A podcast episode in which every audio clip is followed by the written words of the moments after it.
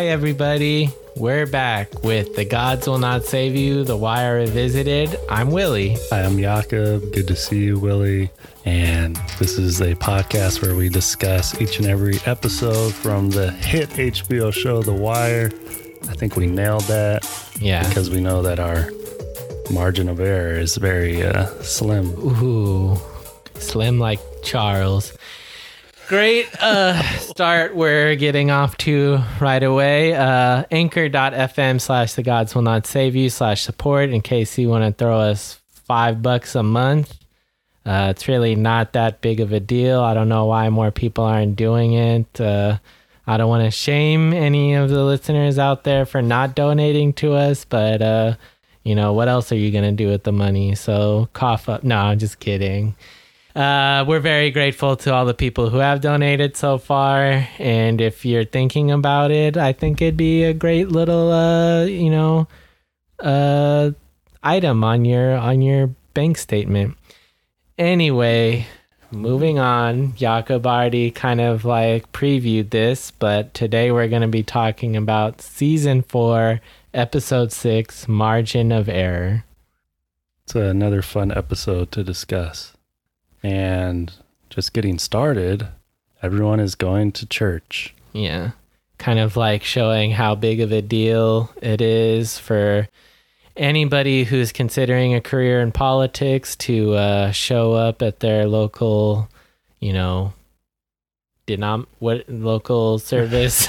We're, I mean, aside from being car guys, gun guys, uh, Oh, no. all, yeah, we're definitely church guys. nah, we're frauds. This is the fraud pod. Fake trout. we're trying to get that deep lake clout, but we're becoming deep fake trouts. Um, Yeah, exactly. But anyway, this is a kind of like a little montage uh, cutting between the three main candidates as well, Democratic candidates visits, Democratic mayoral candidates' visits to Sunday church service. And Tommy is making an appearance at the world famous Bethlehem Church. Uh, with the uh, sermon being delivered by, yes, we've previewed, uh, you know, getting excited about this before on the podcast. This is the real Reverend Frank Reed. And you said you have like a conspiracy theory or something about uh, the sermon. And Well, come on, preach it like you feel it. this is not to be taken seriously at all. This was merely just like kind of like a stupid little uh, side thought that made me kind of chuckle to myself. And I hope everybody can gather with me and, uh, you know, lightly chuckle along with this as well. But we see Oh, we see. Tommy Carcetti and his family, the only white people in the congregation, and uh, Daniel Attias and William F. Zorzi mentioned in the commentary for this episode. As I mentioned before, I have to watch every episode with the commentary that offers the commentary, or else I'll die a horrible, painful death.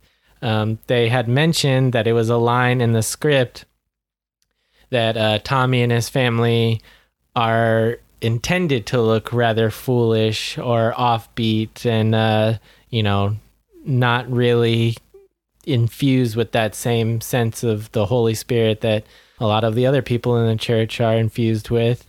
Um, and i just thought to myself you know frank reed delivers a pretty powerful sermon that has some meta messaging going on where he's kind of like directing uh, his a little fable about Moses and his father-in-law directly towards Tommy Carcetti in hopes that you know he'll take this as like kind of like um a lesson that he can uh you know implement some of his own good values and like lessons to actually reach out and help the people of Baltimore. And I was thinking to myself, like, did Frank Reed have another sermon in mind before he started this? And then he just saw like how like out of place and awful Tommy and his family looked with his like uh young daughters doing like a bizarre like dance while like holding onto Yeah. the bench and like looking like they were like headbanging or something? Like, did Frank Reed like see that sight and he's like, okay, no, I need to speak to this man directly because he obviously doesn't get it. but you know, uh, probably not any sort of uh, you know, viability or accuracy to that conspiracy theory. It was just like some little random thought bubble that popped into my head, and this is the venue for getting all these embarrassing thoughts out there. So let's Thanks for sharing. let's please move on. Let's also remember that Frank Reed almost got canceled, right, for endorsing O'Malley. So maybe he mm, was having a little flashback too, where he's like, "Oh yeah, oh, I yeah. can just be myself here." yeah. And like I'm acting, but I'm supporting or maybe supporting this this white candidate. And I remember like the trauma or non trauma because I'm Frank Reed, so people can't cancel me. Right. I am myself circa 1999 in the midst of a contentious mayoral election, but it's not really because this is 2006 and I'm just another cog in the wheel of the simulation. Yeah, that's exactly what he must have been thinking at that time. We are the definitive source on Frank Reed's uh, thought process. Yeah, and he gets to hang out with his buddy for a moment, uh, little Melvin, who Mhm. They had a real relationship after little Melvin got out of jail and became more religious, which we've talked about. So a whole lot of stuff going on, but I'm glad we caught him, you know, in his true form. Yeah. And I hope he had some words with the other Frank Reed. yeah. Everyone's making their push. The Democratic primary is approaching, so Carcetti's out, and uh, there's some information that's come out, or non-information, maybe fake news Some in missing- form of a flyer. definitely some misinformation. And I know, yeah, I see you getting worked up on all this. Uh, uh, it's alleged that Royce and his campaign team distributed a flyer with Carcetti pictured next to a. Slumlord, which everyone you know who knows me. Well, I don't really see as many people who know me these days. You know, this is getting dark. what's going on? No. everyone, everyone who knows me, and I'm like, who do I know anymore, Willy? It's been so long. I've been like kind of isolated and just wire world and the Right. simulation, and Mhm. just people are telling us like, or I'm sure you know, you've talked to friends, I like separately, you know, behind my back. I'm sure. Mm-hmm. Yeah, you definitely. But- no, but uh, people are like, you guys just got to be done with the wire after this. Never. I'm gonna find where that church is, and it was Yeah. near Bodie's corner, but that's not real, and that's whatever. But um, what the hell was I talking about? Oh yeah, I, I, I say slumlord too much, and it's it's like an all-encompassing insult Yeah. that I utilize. But I, I just found it hilarious because Carcetti would definitely defend a slumlord in his private practice, right? Yeah. It doesn't seem like- I mean, it's not real, they proved, right? But you know, it's plausible. Yeah. I mean It's mean, pretty greasy. like in the episodes kind of like running up to the election i feel like there's some misdirection on part of like the writers and directors that are trying to make us see like Carcetti in a more sympathetic light than he actually deserves but we shouldn't forget this was like the person who like compared baltimore to fallujah or some shit and you know has had at least a couple extramarital affairs and uh, pulled some you know Machiavellian moves and getting his power grabs and uh, more or less uh, contributed to the fall of Hamsterdam, which was like an interesting, you know, we talked all about how that could have been a viable experiment. But yes, like you are the person who has it out for the slumlords, and you could use that phrase at the drop of a hat, like referencing any types of people the construction workers who work at odd hours near your house the no, no, no, not. I don't hate them. I hate their Oh. bosses for making them work like Right. 14 hour days and the heat and yeah like you know just work, work, work, work. Like they don't get really. It seems like weekends or two days off in a row. yeah So don't try to paint me as like anti-labor here. Okay. you're I mean, they should. They could use you know Frank's. Well, that would get a little messy with Frank, but you know, union. I don't know if they're unionized. I don't know. That's a whole different subject. But Yeah. I'll go take the mic down and ask them, like, uh, do you know who the future slumlord of this building will be? Yeah, I'm I'm conducting these interviews for my Wire podcast. Are you guys familiar with the simulation? yeah, but I mean, Baltimore is pretty famous for slumlords. Yes. You know, people like to just trash and trash on the city and oh, you know, look at it, look how awful it is, and all the boarded up houses, and you know, it is in disrepair. But let's not forget that for decades there have been, you know, slumlords active, and you know, people like uh, James Stein and he worked with, I guess, a local drug kingpin to teach, show him the ropes in the 90s named George Dangerfield, I think. And then even a guy who was like a huge investor, Morris Goldseker, who died in 73, was one of the worst uh, known slumlords in the African American community there. And then, you know, someone who was like one of the chief uh, critics of Baltimore's own uh, son in law, right? uh, Jared Kushner. Yeah. Yeah. I remember. But- I saw that Dirty Money episode. A lot of county stuff going on there, though. yeah. So I'm sure, uh, you know, we'll let friend of the show, Kim Klacik, settle him out once and, you know, settle it with him, straighten him out once and for all. That's the phrase I'm looking for. no, not a friend of the show. Yeah. Martin Luther King would have been a conservative, Willy. Okay. Kim Klacik said that. Yeah. Okay, but here's another thing that's kind of funny. O'Malley got criticized a lot for being a tough on crime candidate when he was a defense attorney. So people were trying to spin it on him, like, how can you be, uh, you know, so tough on crime yet you, you know, you defend these criminals? Which I don't know. Personally, I think it's kind of like a straw man in some ways. Oh yeah, definitely. Because he's like, what do you mean? I mean, that was my job, like to defend. I was a defense attorney. yeah. So I mean, I could see, you know, maybe there's a little parallel. I never found anything about O'Malley and slumlords, but maybe we will have to now. I'm Yeah. sure it's out there. Yeah, that's gonna be Let's break the story, man. Yeah, you heard it here first, folks. There. yeah, you heard it here first. Wow, and literally like maybe ten days to week, we'll publish this episode, and it's gonna be mind blowing. Let's move on to talking about um, when Tommy runs into an old friend of his dad's. Yeah. Oh yeah, good times. Who? So, who is that guy? Is he some? Is he making a cameo? Like I- David? Could Mm. David Simon uh, reach that deep into the city where he could get like, hey, I remember old racist dude. Can you just uh, do a little, just just you know, less is more. Just be yourself, more or less. yeah, the the the guy playing this, uh, you know, old racist voter, pretty pretty perfect. Jack Seeley, we got to give it up to him. It's his only uh, acting credit on IMDb, so maybe So- there's some credence to that uh, theory you have about them just kind of like uh, misdirecting this guy to a casting call. like, So, what do you? I mean, what are your thoughts? I mean, you know, Carcetti's Italian. This old racist guy is your part Italian. You know, like I mean, I. I'm just.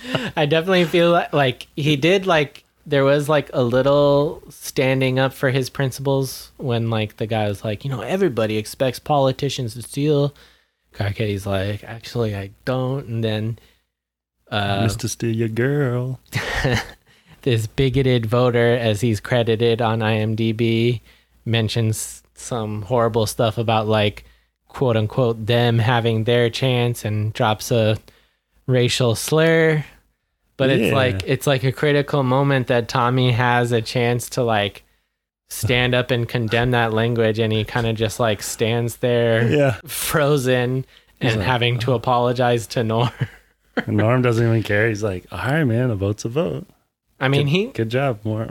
I mean, he cares. But Yeah. Do you think that like may that little interaction that he had where he saw like Tommy just kind of stand there pretty flat footed, maybe like, oh, maybe I won't vote for you now. Yeah. Like I've kept my decision pretty close to the chest, but now by the way, I wanted to ask you if you knew any like real life historical examples where this kind of like vicious attack on rival campaigns ever took place where they like purposefully photoshopped like another candidate into like a weird position. Uh, I mean, I know it got pretty contentious with like Bell and O'Malley, and people were complaining about like, oh, Lawrence Bell had like a mob or like a protest group, and they like got too unruly and were like, da da da. Um, but no, I don't know. I mean, there. I- I think that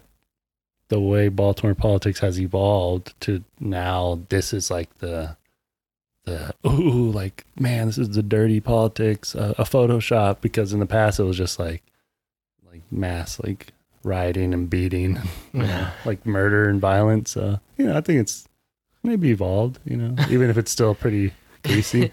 So in the middle of like all this debacle, uh, word gets into Carcetti's campaign that Clay Davis wants a sit down meeting with them, and uh, yeah, goes exactly how you'd expect it with Clay Davis. Just kind of like, I mean, it's uh, assumed that he probably after he asked for twenty thousand dollars from Carcetti's campaign to like sit it all out. He uh, probably went to the Royce campaign and asked for thirty thousand dollars, or that's the line of information. But like, I don't know, like it's strategically advantageous for Carcetti in this moment of panic. At least the way the campaign paints it for him to like actually get Clay Davis as an ally, but it's just setting up the stage for for more corruption down the line that they even like choose to get into bed with a guy like this who's just Mm. I mean it, it's it's uh it's poisoning the well already with like Tommy getting these ideas of like oh what are these what are the corners I'm gonna have to cut in order t- for me to get the governorship? Like cl- you know sitting down with Clay that one time made me realize oh maybe I don't need to give money to the schools at some point. I don't know. Like it just seems like there's little tiny clues and things along the way that point to Tommy not being as great of a guy as apparently so many people still think he is, despite watching the show. Like, I Yeah. don't know. What I'm uh, mostly just upset at this Instagram poll Oh yeah, you're still salty about the. Uh, where they asked if people would vote for Tommy Carcetti, and 69% of people said yes. I wasn't like, I don't know if they watched the whole show and realize in retrospect that Tony Gray is the best candidate. Anyway, I'm I'm uh, splitting here. do you think they sleep well at night with that 69 percent approval? Um, what does Zorzi have to say about like uh, Carcetti's character development and where he's headed in this episode? Did they, I don't, I don't, I can't remember like any. I mean, they did say that they were trying to like do like a total misdirection in this episode with making the audience think that this flyer distribution would be uh detrimental to his campaign and that he would lose. But like i kind of like am under the impression that a lot of like even the director in this commentary was like talking about like how it's a joyous moment when they find out that Carcetti wins the primary. And it's like I don't like looking back on it now and knowing everything I know about how the show turns out it's hard for me to like feel like happy or like optimistic about what this guy can do knowing that he's just to capitulate to like certain special interests once he gets into office. Like I don't I just see this like unfolding in a very like matter of fact way where it's like of course like he's probably better than the alternative, but who's to say he just doesn't become like as bad or even worse than Royce like years down the line? I don't know. Yeah. The way that they show them and how they like exit the the the voting booth um with like Tony Gray like trying to make the best out of like a pretty underwhelming press situation. He still like smiles for the camera. Mayor Royce like looks like like the um pitch perfect example of like a typical like sleazy candidate with like pretending not to notice that the cameras are there but then like smiling and giving the thumbs up and Carcetti just gives like a like sly little smirk, and then he's just like off to the races. Like, okay, where do we go to next? Mm-hmm. yeah. Good stuff. Well, he's gonna win, and he does. But he can't do anything about the way the harbor smells. Oh, that's that harbor, man. At least, yeah. At least you can rest uh, easy knowing that I'll have to contend with the ever smelly harbor, which has been a menace to Baltimore for, you know, centuries. But yeah, humans were actually the real reason, of course, for it, because, um, basically, you know, sewage. uh, but yeah, apparently it was like the one of the like. I mean, of course, there were. I'm sure, not. I'm sure there. I'm sure of terrible things, you know, taking place in Baltimore, of course, with inequality, and obviously in the 1800s there was still slavery, uh, and then the 1850s. The hot button issue though was, what are we gonna do about the smelly harbor? So nothing new here for old Carcetti. There was even a doctor in 1858 apparently who, uh, in their like conference, you know, his idea was to just take all the dirt from Federal Hill and fill in the inner harbor. oh my goodness. Um, so uh, they don't have to deal with the uh, the issue on hand because apparently Baltimore was the last or one of the last major U.S. cities to actually get a functioning sewage system. So they could have learned some stuff maybe from uh, the sewer socialists over in Milwaukee. I don't know. I just you know the Milwaukee Bucks. I don't want to like uh, provide too much of a timestamp because I know here at the Gods Will Not Save You we're really just flowing around the simulation, but you know, let's just say recently the Milwaukee Bucks won the NBA championship. So Jacobin made a post like another victory for sewer socialism because I guess, you know, the socialists of Milwaukee used to brag about their, you know, premier sewage system. this is all news to me. So Baltimore, man, where were they? They were just like, oh, we'll just we'll expand the uh, real estate here in this part of uh, you know South Baltimore, and we'll just expand you know over the harbor to Federal Hill. But there was going to be no Federal Hill because all the dirt will be gone. So then, what would uh you know certain real realtors in Baltimore have to say about that? And you know the Sobotkas would be losing their mind even more because Aunt Teensy's house would never have existed. oh my goodness. But apparently, it's just like you know, in summer it's gonna smell. I don't. Yeah, so Carcetti wins.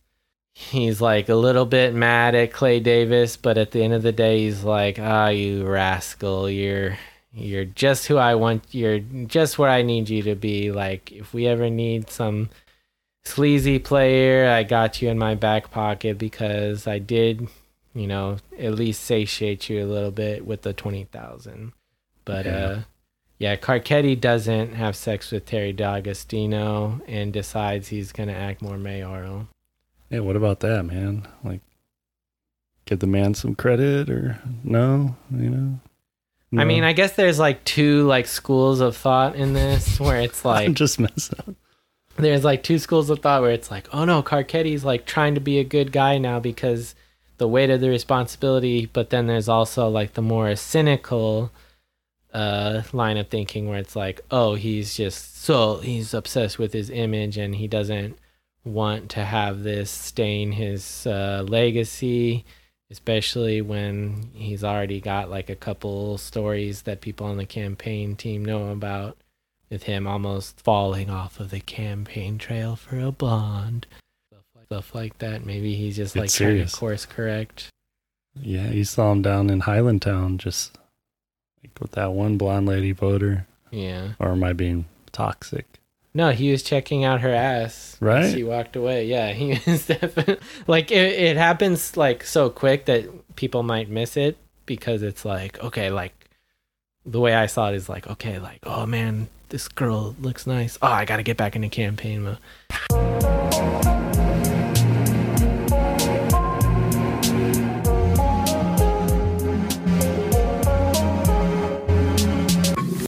um so should no, Should we? should- we talk about the MCU, Willy? let's get into Oh, it Oh, this yeah. is controversial stuff. No signs of Marlo at the shop, Willy. yeah with, uh, Ah, Well, no signs of him at the shop to much to uh, Herc and Sydnor's dismay, until Yeah. you know, as he said in the last episode, uh, when Marlo discovers that they have a camera in the concrete park, they're making movies. So he takes that idea of them making movies and decides to make himself the star of the show. And boy, does he put on an act I know. for uh, the lip reader and the cops who he knows are surveilling him. Um, he basically like sets up a whole red herring for the cops where he's saying like, "Oh, I'm going to pick up a quote unquote skinny girl at the train station and I'll do it myself. I don't want anything to go wrong." He says this while looking like where he know like directly into the camera so that the lip reader can you know easily translate what he's saying um but of course sydnor um recognizes that there's something off about this situation and marlo himself wouldn't get too close to a quote unquote skinny girl which herc just automatically assumes is code for cocaine um and uh, we even see like Chris like kind of stifling a laugh at how like harebrained this scheme is, but how like beautifully it's gonna be pulled off.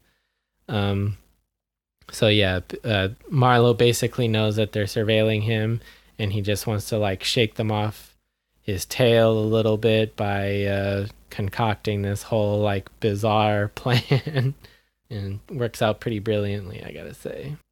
Yeah.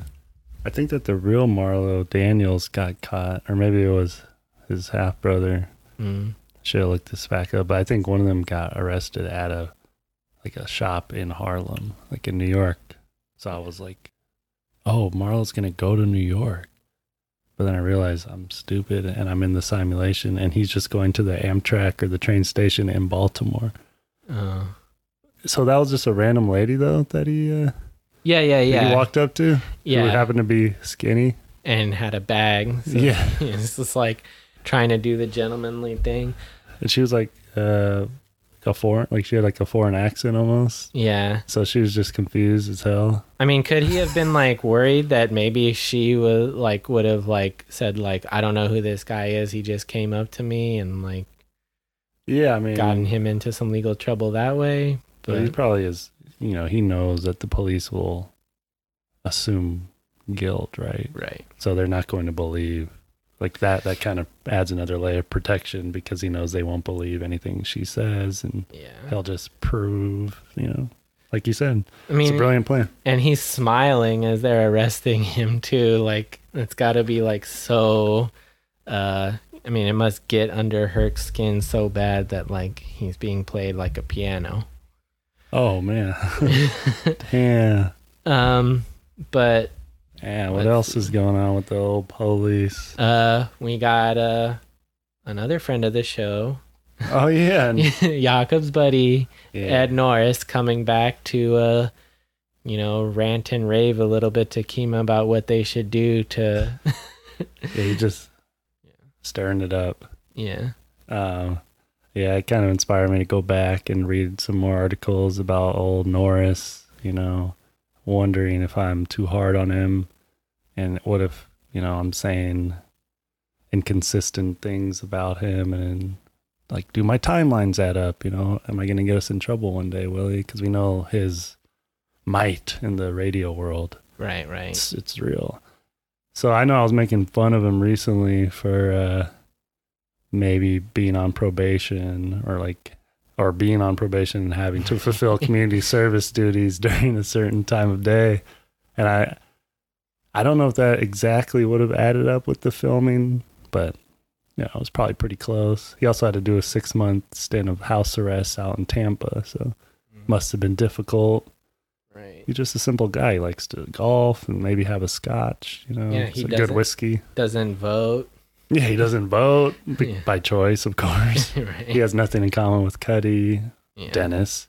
Um, but yeah, I mean, it, this is kind of soul, not soul searching, but like maybe you know I should just lighten up on the guy. Like he wants to move on, but I think it just really opened my eyes more to what a slumlord he is, and I, sh- I should double down. he's like, I don't regret anything I did, you know. And then there's like Sun writers. I don't know if if he's like a the op-ed guy or who he was. This guy, I think his name was Kane, Gregory Kane, I think. Damn it, yeah.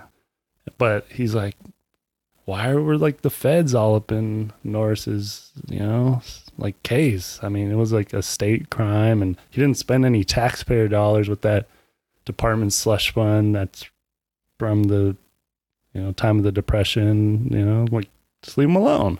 I'm like this is crazy. So what it but what is this like scheme he's like cooking up with uh Kima to like hurt the the candidates Yeah, like the- electoral chances? I guess since he can't vote, he doesn't give a shit like about the white boy or Royce or whoever. He just wants to stick it to the man or whatever. They're looking to turn a jailhouse snitch, you know, to give a statement just before the primary, which would, you know, prove or not, like prove or disprove the angle of the witness. So Rawls is pretty adamant on shutting that down. you know, this uh, show is very uh, particular in detailing of the chain of command. So in the last episode, we kind of had Landsman giving Kima a hard time, but then, you know, Rawls comes down to the floor that Homicide is on, and Yeah. uh, what is Holley's partner says he has to unclench his asshole and uh, gives makes uh, Jay Landsman show the you know he gives Jay Landsman the rare sweat and like the dressing down he gives him on uh how he's mishandling the whole Braddock case and paints the picture like paints the pretty like depressing horrible picture of how like the police department is pretty much like deemed ineffective in the week running up to an election like they whatever they do will seem politically motivated and it could piss either Royce or Carcetti off. So Landsman seems pretty he's pretty uh, emasculated at this point with Rawls uh, reading his porno magazine. Rawls ripping the porno magazine away from his desk and lecturing him about uh I don't know Yeah. how to save face. Like it, it all seems pretty preposterous that like they're even considering the political blowback from something that should just be played straight and true. Yeah. Well, small margin of error here, right? Can't be messing around, messing about. Yeah, So he details the two to uniform duty, which, for election. yeah, got to keep the pulse safe. You know what I mean? So anyway, the whole uh, plan that Marlo and Chris uh, set in motion to frame Omar seems to be working pretty well. Uh, the real Jay Landsman, portraying Lieutenant Dennis Mello, uh, brings up at like you know a staff meeting that there's a warrant out for this guy's arrest. Staff. I don't know. Uh, what do you what what what what? what? I mean, a staff meeting is what I would imagine. Like, oh, like we're gonna be having a restaurant. Like, like let's you know, not give these cops too much credit. Like they still are the ones like out there busting heads, right? Okay, It's like a briefing. briefing. That that's more like sinister in my mind, like something like there's a Pentagon briefing, or like you know, Let's see. There we go. Thanks for that course correction there, bud. But anyway, um, so Mello makes the announcement that there's a warrant out for this guy's arrest, homicide. He maybe killed a taxpayer lady, and the whole like he asks the room like, does anybody know about this guy? And the whole room erupts in vicious uh, banter uh, like based off of like you know all their past experiences with their run-ins with Omar, and as Colicchio puts it, you know he's it's about fucking time somebody like caught that guy or whatever to that effect. Um, and I don't want to jump like too ahead here, but jump this ahead, huh do it.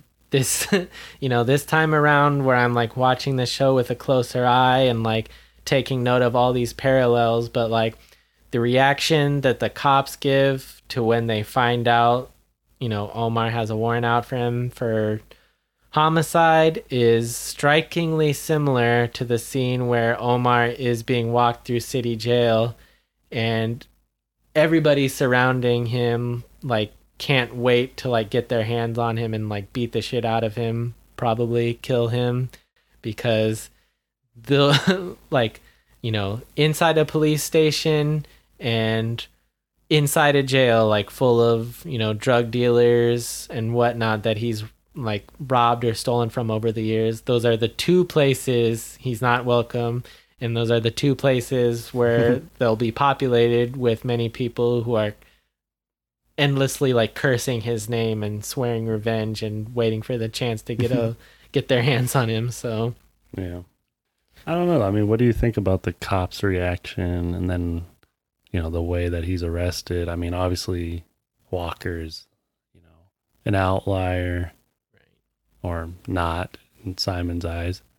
That's one thing I I failed to bring up in our discussion, especially from episode two about you know Simon's take on the whole policing and uh, angle as far as you know black cops being worse. And it's like, so, I mean, why do the police like he's never, you know, necessarily seemed to be an issue for the cops. Like he even helped them break some major cases, and McNulty's kind of like confused, like he should Yep. be. But I mean, he's not cop killer. He's not someone that you know you hear about cops like, oh, you know, if anyone runs, that's like you get beat up. You know, you get a rough ride if you talk back or this or that. But he's like, hey man, you know, it's all in the game, right? There's rules, there's a code. Yeah, but that's McNulty. He's like always one to think outside of the box and like examine like the larger issues of the, like the war on drugs and stuff. Like a lot of these cops, like I just assume when they hear Omar's name, they see red and they think any kind of lawlessness is like inappropriate. And Yeah.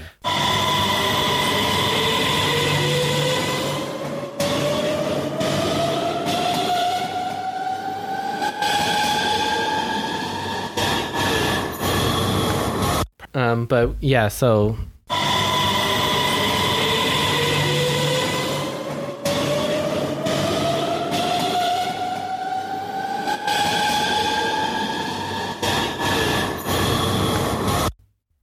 um, Omar recognizes when he's at a liquor store that Officer Walker is like standing right outside, like I mean, well, he doesn't know it's Walker, right? Yeah, You think he knows? He's like, oh, that's H79. That's Walker's squad, squad car. Yeah. I mean, he does recognize him when he comes face to face with him, which is like pretty telling of Oh, yeah. like how toxic of a presence he's had like on the streets uh Walker here. Um but yeah, Walker roughs him up a little bit and continues the journey of this ring from person to person when he steals it off of Omar. I think Michael is the next person to get it. Uh, he takes it off of him in a later episode. But um, yeah, so Omar gets the he gets beaten up. Um, they bring a wagon for him to get taken out, but uh, McNulty recognizes like his humanity and meets him where he is in this moment, and like is confused himself that he's being like caught up in this whole debacle with him getting accused of killing a taxpayer, which McNulty like is almost certain is not true. And he helps him like a Democrat or whatever it, that means. That Santangelo tells him. San Magatangelo. no, but is it? Does he mention that because it's primary day and Santangelo's obviously more tapped into local politics than you or I ever will be, and he knows that you know this is. Oh, are you you're behaving like a Democrat or something? Are you going to go vote for one of these Dems that's running our city? But it's already been established that McNulty doesn't vote Yeah, from the- from exactly, the last so- season. Maybe Santangelo knows that and just wants to pull his leg, but he arrives in, you know, good enough shape Well, to still- defend himself. He still like got a little bit of a nosebleed or something from that like wall slam and floor like drop that Walker does on him. Yeah, I just if I were, it's terrible. You know, Walker is bad. Yeah. definitely. But if I were Omar's defense team, I would want to bring up why someone we assume is a Western District cop because they got the info right from the Western District precinct is all the way out in Broadway East on Federal and Rutland at the B and J Liquors, arresting Marlo on the east side. I mean, arresting Omar on the east side. Seems a little bit odd that all these people from the Western are just cruising around outside of their district. Yeah. Ah, film locations. I get it. Anything else you want to talk about? I mean, Norris does say life is about timing. Yeah. Is that a little, does that hit a little close to home for him? Oh, yeah. oh, Norris. uh, yeah. He's a, it's, I don't know, man. He's a really popular guy. I mean, obviously, you know, you can pull up any articles about someone, you know, taking him out from the sun for an interview and he's like, Hey, I'm broke, but let's go to this really expensive Italian spot. And uh it's like he gets free meals, you know, because he lowered the murder rate. And that was a huge thing. He was the only commissioner, I guess, uh, you know, in a short time that was able to do that. So I don't know. Ongoing, uh, It's more nuanced. ongoing um issue this is going to be for you. I'm just gonna make a mental Well, it's just you know frustrating because I know probably they're gonna run Brandon Scott out of town because like the murder rate, murder rate, you know, Oh, the new mayor. But it's like you know, there's so many moving parts. right. But he gets the credit, Norris. If the murder rate goes down, it's like all him. I mean, he's the police commissioner. Clear those corners.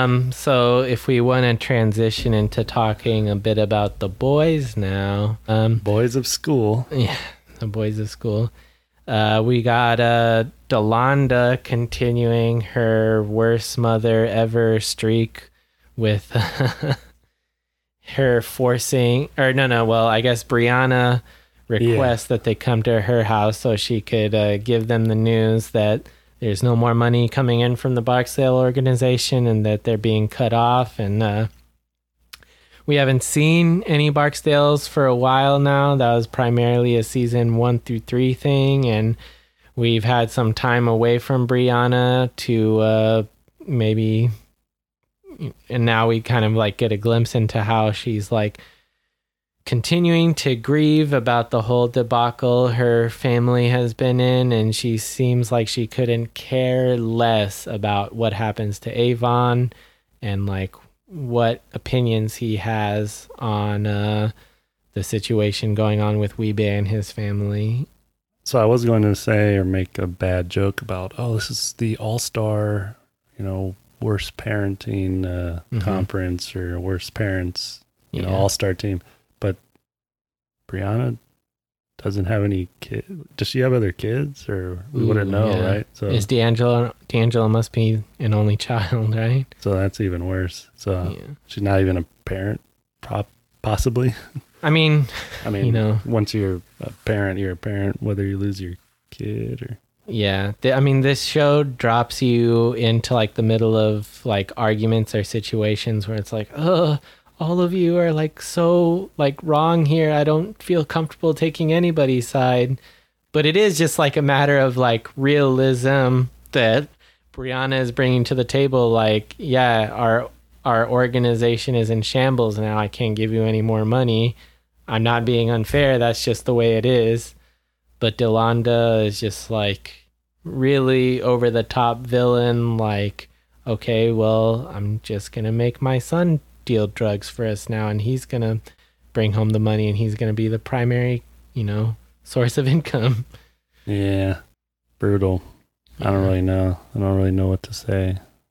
I mean, Uh, even Bodie, yeah, even Bodie is like uh, upset about the level of pressure that Delonda's putting on Namond to get into the fold and, you know, move the package and whatnot. Yeah, he's learning more also about Namond. Right. So But and how he can't even sell the package that he gets and he just Yeah. looks at it forlornly on his bed before he gets into his daily dose of much needed violence from his video games. yeah, MNV. But let's talk about the uh, the school situation. Let's see. Prez sets Dukie up. A kind gesture, but he does it right in front of everyone. I mean, is that his only opportunity, I guess, before the first period of the day starts? Because, Right. you know, there could have been maybe a more discreet way to let Dukie know that, you know, but at this point, everyone knows what is going on and they make fun of Dukie regardless. Right. So walking up to him in front of his friends is not, you know, the biggest issue. But anyways, you know, like a little redemptive uh Arc. act- yeah. Yeah, for for Prez, uh, I mean, there's just like a little tiny interaction that Tiff has, the girl Tiffany, Yeah. and she uh, tries saying hello to them in the hallway while they're walking through with Namond. They ignore her.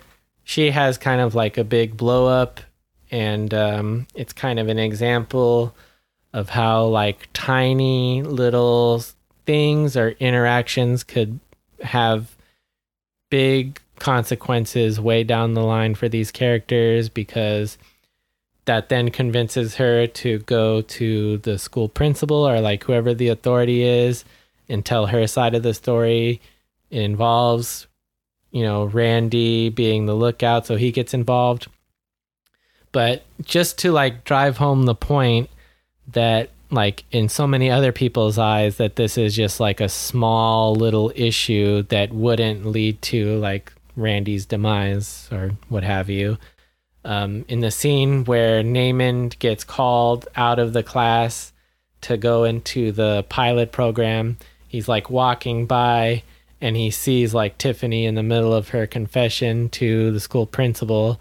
And he literally does like the kind of like he like shrugs it off like oh yeah it's not a big deal because he you know was just involved in that little situation and doesn't know that like him casually insulting her is more or less going to lead to Yeah.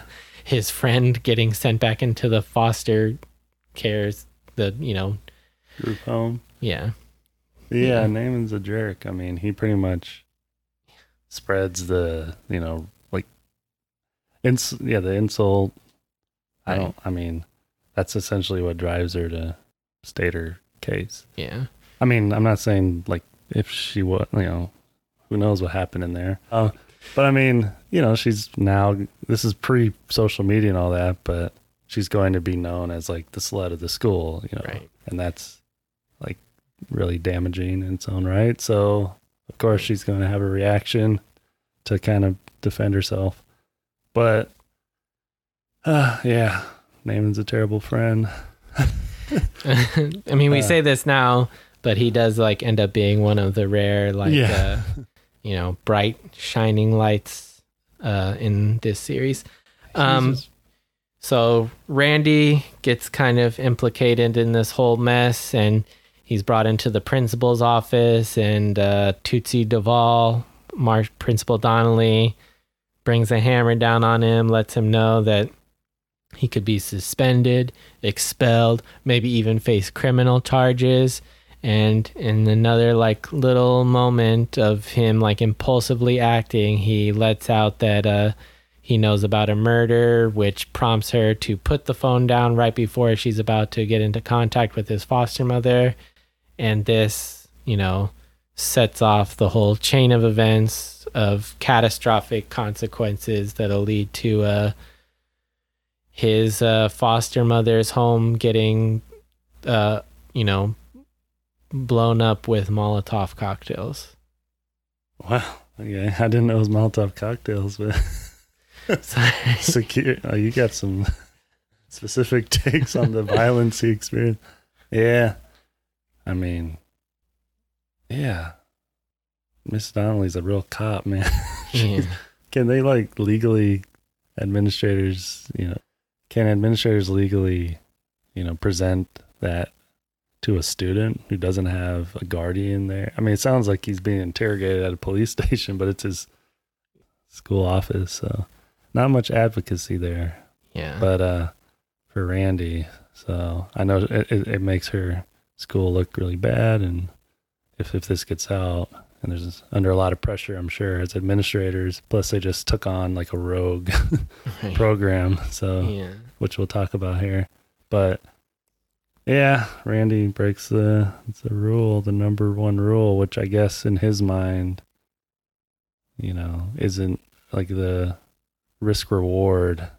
I guess you know, snitching would potentially be better than like anything's better than going back to a group home in his mind, which Yeah.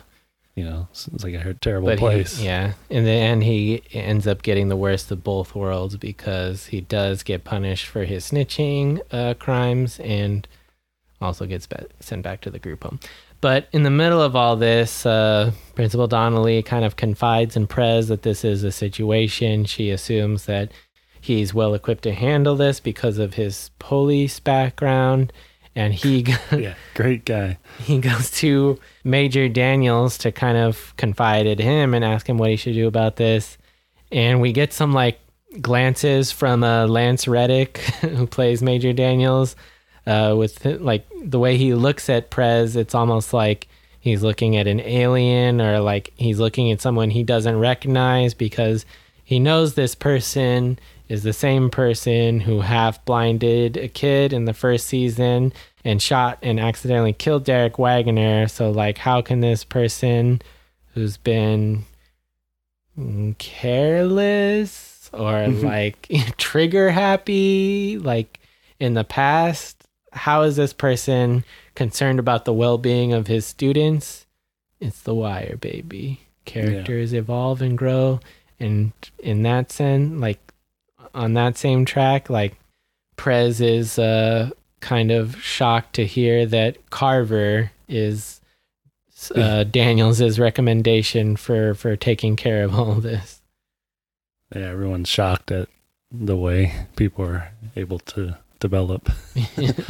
So, in the long run, maybe it's not, you know, Prez kind of did his due diligence with the chain of command. By the way, he's pretty brave to just walk into a precinct, yeah, especially after what happened. Yeah, even if I- even if Waggoner was from the eastern, maybe because that's where he killed him. yeah. Could it like him walking in there? Could that have been like a similar situation to when Omar was like walking through the jail Yeah. and they're just like a bunch of people like raring to go? Yeah, maybe, or maybe that wasn't his home precinct, but you know, it's like not the biggest department. Right. especially well never mind but so in reality i mean don't spoil it for me. You know i'm watching this with soft eyes new lens whatever you want to call it. But i know carver messes up obviously. Yeah. but Prez you know told daniels that's like the major so. Hey what can you do? It's crazy stuff right? That's like that's the hot takes our uh, supporters pay for and what can you do it's the wire baby There you that's go. my hot take Willy it's my precise analysis yeah so i mean any other thoughts on that or Do you want to move on to the pilot program? Oh yeah, the pilot program. So what do you you got some interesting stuff here about uh commentary and uh surrounding the uh, statements of Colvin and you know Namond's really sharp and his uh pretty much uh, you know he knows what's going on where you know they're getting uh, acclimated or reacclimated for Gen Pop like giving the prison analogies. Right. So what are your what's your uh you know insight I want to hear. Um, well, it's not like my original insight, but I'm just Oh, kind yeah. of, you know, I'm just the messenger here. I didn't even like notice this the first time around watching this season. But again, with the parallels, they're like the director stated that he was trying to draw sharp comparisons to when Colvin is gathering up the drug dealers the first time around to instruct them what the rules of Hamsterdam are going to be like. And he said he was kind of trying to mirror that visually with this scene where he has all the corner kids in one scene or in one setting and he's, you know, laying down the law of the land to them and letting them know of this um, kind of unique or uh, unorthodox program that they're going to be going through. So, kind of just placing Bunny in the middle of two of these uh, unique situations to show that he's the guy for implementing uh, controversial techniques to get uh, some desired outcomes out of, you know, breaking away from archaic institutions or lines of thinking to get more desirable outcomes. So. Yeah. It's interesting stuff. I'm, and I'm sure Parenti, right? I know every episode I'm like, he, I'm sure he's really excited about Colvin utilizing that language. Like, yeah, this is solitary for the, uh, for the mind or like for, you know, and then like breaks into some hip hop, like culturally conscious, uh, song about, you know, how they're to learn together and build and like inclusivity and all that good stuff. Right, that doesn't happen. No, no. uh, I mean, we kind of touched on touched on this last episode, right? And I don't know how it's going to turn out. So, you know, definitely the whole like uh, segregation of them. It, you know, it is a bit odd, but we'll see that it does in the long run help Namond. Yeah. Unfortunately, this is the best option they feel uh, available, right? given the state of the overall, you know, school district. Yeah, some of the, like the caddy teachers in the lounge are like, uh, "Not a moment too soon. Thank God we're getting this." Like, they have no investment in the kids' well-being. They're just like, can't wait to get rid of them so they can go on doing their job. But I mean, the party can't really, started. yeah, I can't put myself in the shoes of teachers who are having to deal with problems Yeah. on that scale. So I Yeah, need I mm. need soft eyes for uh, evaluating their situation. Yeah, you know, Willy, I don't know. It's just, you know, endorsement versus depiction. That's, that's kind of what I utilize for everything in life now. There you go. Like, I don't always have to, uh, you know, take a strong stance on everything. Yeah. We're just here for the uh, entertainment value of this amazing show. Um, so I think it's like pretty crazy that Randy is still able to like keep his head up and like Yeah. take on this job of like distributing political flyers with such zeal after like going through such a traumatic situation. But I think like the way his character is written and the way Maestro Yeah. Maestro. Maestro Harrell yeah. uh, portrays him so beautifully is just like setting us up to get our like heartbroken even more that like he's so adamant about getting this job finished of distributing these flyers and making a quick buck even though maybe like the situation of what he was hired under like reads a little false to me where one of Carcetti's like campaign aides was just like oh, okay you're hired come here. Yeah. the other kid ran away. Um Well, but yeah, like he puts like his other friends to shame who like skip out early on distributing all the flyers because they want to get food and they're like chastising the guy who paid Randy up front and it's his fault for doing that in the first place. But Randy uh, is showing like his true colors in this situation and that, you know, he's not just some guy who stands on lookout while two guys do whatever they do to a woman in the middle school bathroom. the death of work, Willy. The death of work. I mean, Right. Donut, Yeah. Kenard, Duquan. Duquan, who's like, you know, he's just like, hey man, like, man, I'm about to get some food here at I'll the get you uh, a strawberry soda and Lake Trout. yeah at the honey takeout where uh, they pull up. Which, look, I know Randy's doing his best, but if he was paid up front to work between the expressway and Winchester, Fremont, Fulton, the West Side, I don't know what they're doing over there on Federal and Barclay and Greenmount West, but yeah. the guy's not going to be happy. I get it. It's just a film location. But yeah, I mean, uh, Not to mention they're also in a stolen car. yeah, exactly. After this is after Carver comes by and it's like, yelling at him in front of Miss Anna, basically like Yeah. talking to her as if Randy's not sitting on the couch. like, like he's gonna keep his nose clean, or I'm gonna straighten it out for him, or I'll make it crooked and then I'll straighten it out. yeah, yeah, yeah, yeah.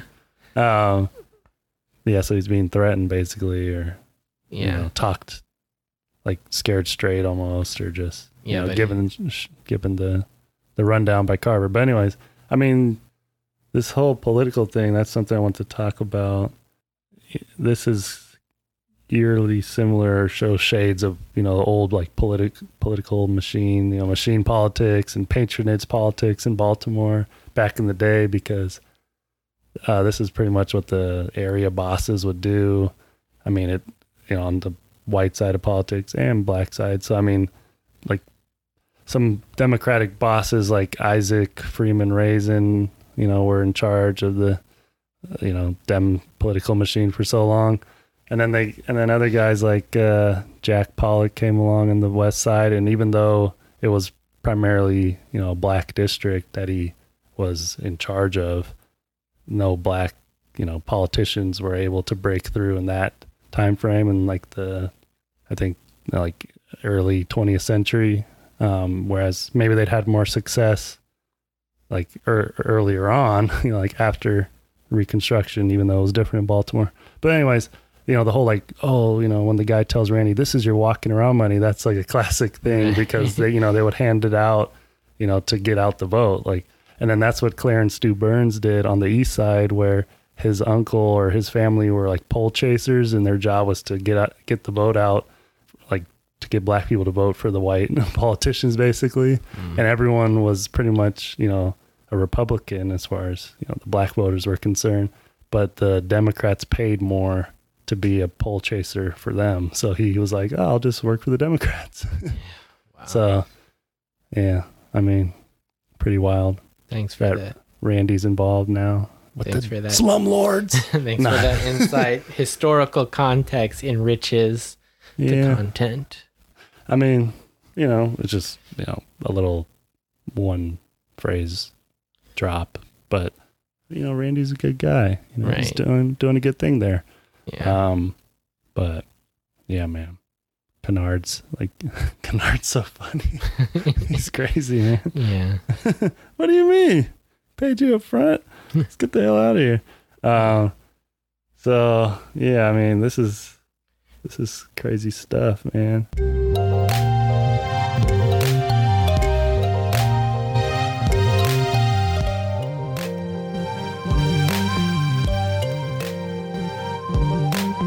And then, like, right outside of the uh, voting location is Spider, Yeah. and Cutty runs into uh, Randy and Spider on his little run, and he's totally confused as to why Spider is avoiding him and uh, wants Randy to get in touch with him because he's one of his best welterweights. Um, Big kid. yeah. Um, So I mean, basically, Randy can thank Cutty for getting him paid because he's out here. I mean, just as you are here for the wire, for the women and the fast life, you know, Cutty's kind of living that.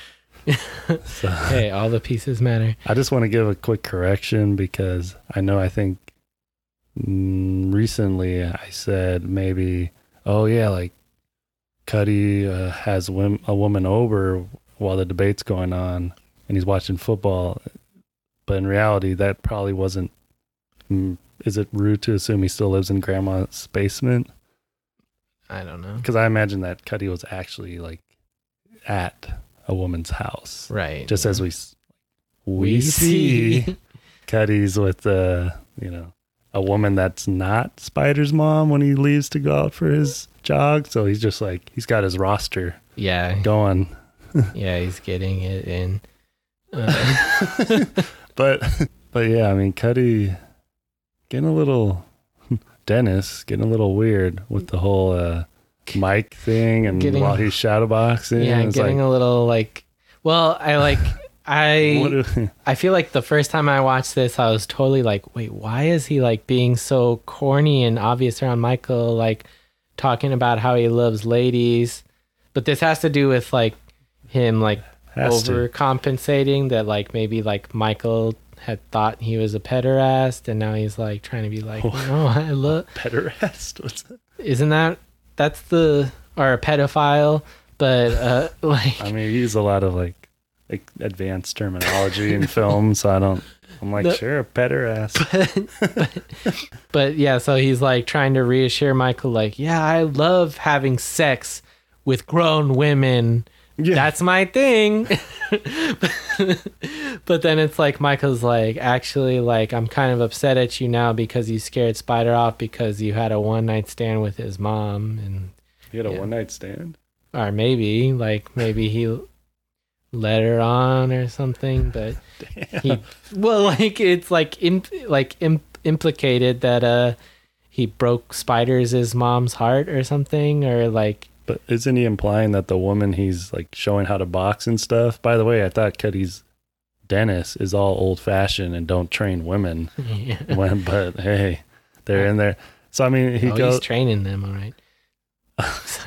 I mean, Mike goes, you know, asks Spider's mom and makes like a head Oh, a head yeah. motion over to a woman who. I mean, is he implying that Spider's mom, or is he trying to say like, hey, look, you're with all these women, so why don't you go talk to Spider's mom, who Mhm. could be another woman, maybe the woman whose, you know, house he was staying at, Good point. um, and maybe wasn't coming back. But I don't know. I mean, I there's no definitive proof, in my opinion, of who Spider's mom is, but you know. Yeah. But you're right. You're right. Like that, I could have misread that, and that could be Spider's mom that he's showing how to do the jab cross. Um, and that, You're like, I'm, I wasn't sure on that, but I know the like exact uh, like combination that he's throwing out combos. All right, oh man. Um, eh, yeah. So well, oh, Michael, I'm sorry. Go ahead. No, no, no. Sorry. Michael uh, is the person to let Dennis know that uh, people in the gym are kind of upset with him because he's, uh, you know, he's, uh, He's the real FB. He's FB Cutty. FB. I mean, I just made Oh, this fuck joke. boy. yeah, he's yeah. Mike Michael is upset that he's being a fuck boy with the kids' moms. Uh, But while we're, you know, while we're in the location of Cutty's gym, can we talk about that crash and burn? Like how sorry Namond's little like elevator pitch to Michael is, Oh, like, and how Michael doesn't even try to like hide his disdain for the idea of even being associated with Namond. I mean, like, he looks at him with such like like he looks at him like almost in like disbelief or disgust that he's even being approached for this opportunity like when he has like Marlo already like making offers to him and like to like line up with Namond like are you fucking kidding me like that look he gives him is so, like it's a proving my point like if like a kid stared at me like that I would be ruined if you if you got shut down by Mike, like, yeah. hey, you want to go on this package? And he's like, no, get out of here. Yeah Yeah, I mean, it would have been the best thing for Namond, but he's got obviously, like you said, he's already been approached by the, you know, Premier. CEO.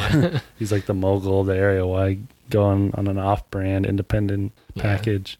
I mean, is this in a way like Namond asking him to like get in on with get in on this with him, like like an indirect uh, co- contribution to Michael's like rough path, because it's like oh like I have like actual people who are interested in my talents, not this off-brand shit. So, so I don't know.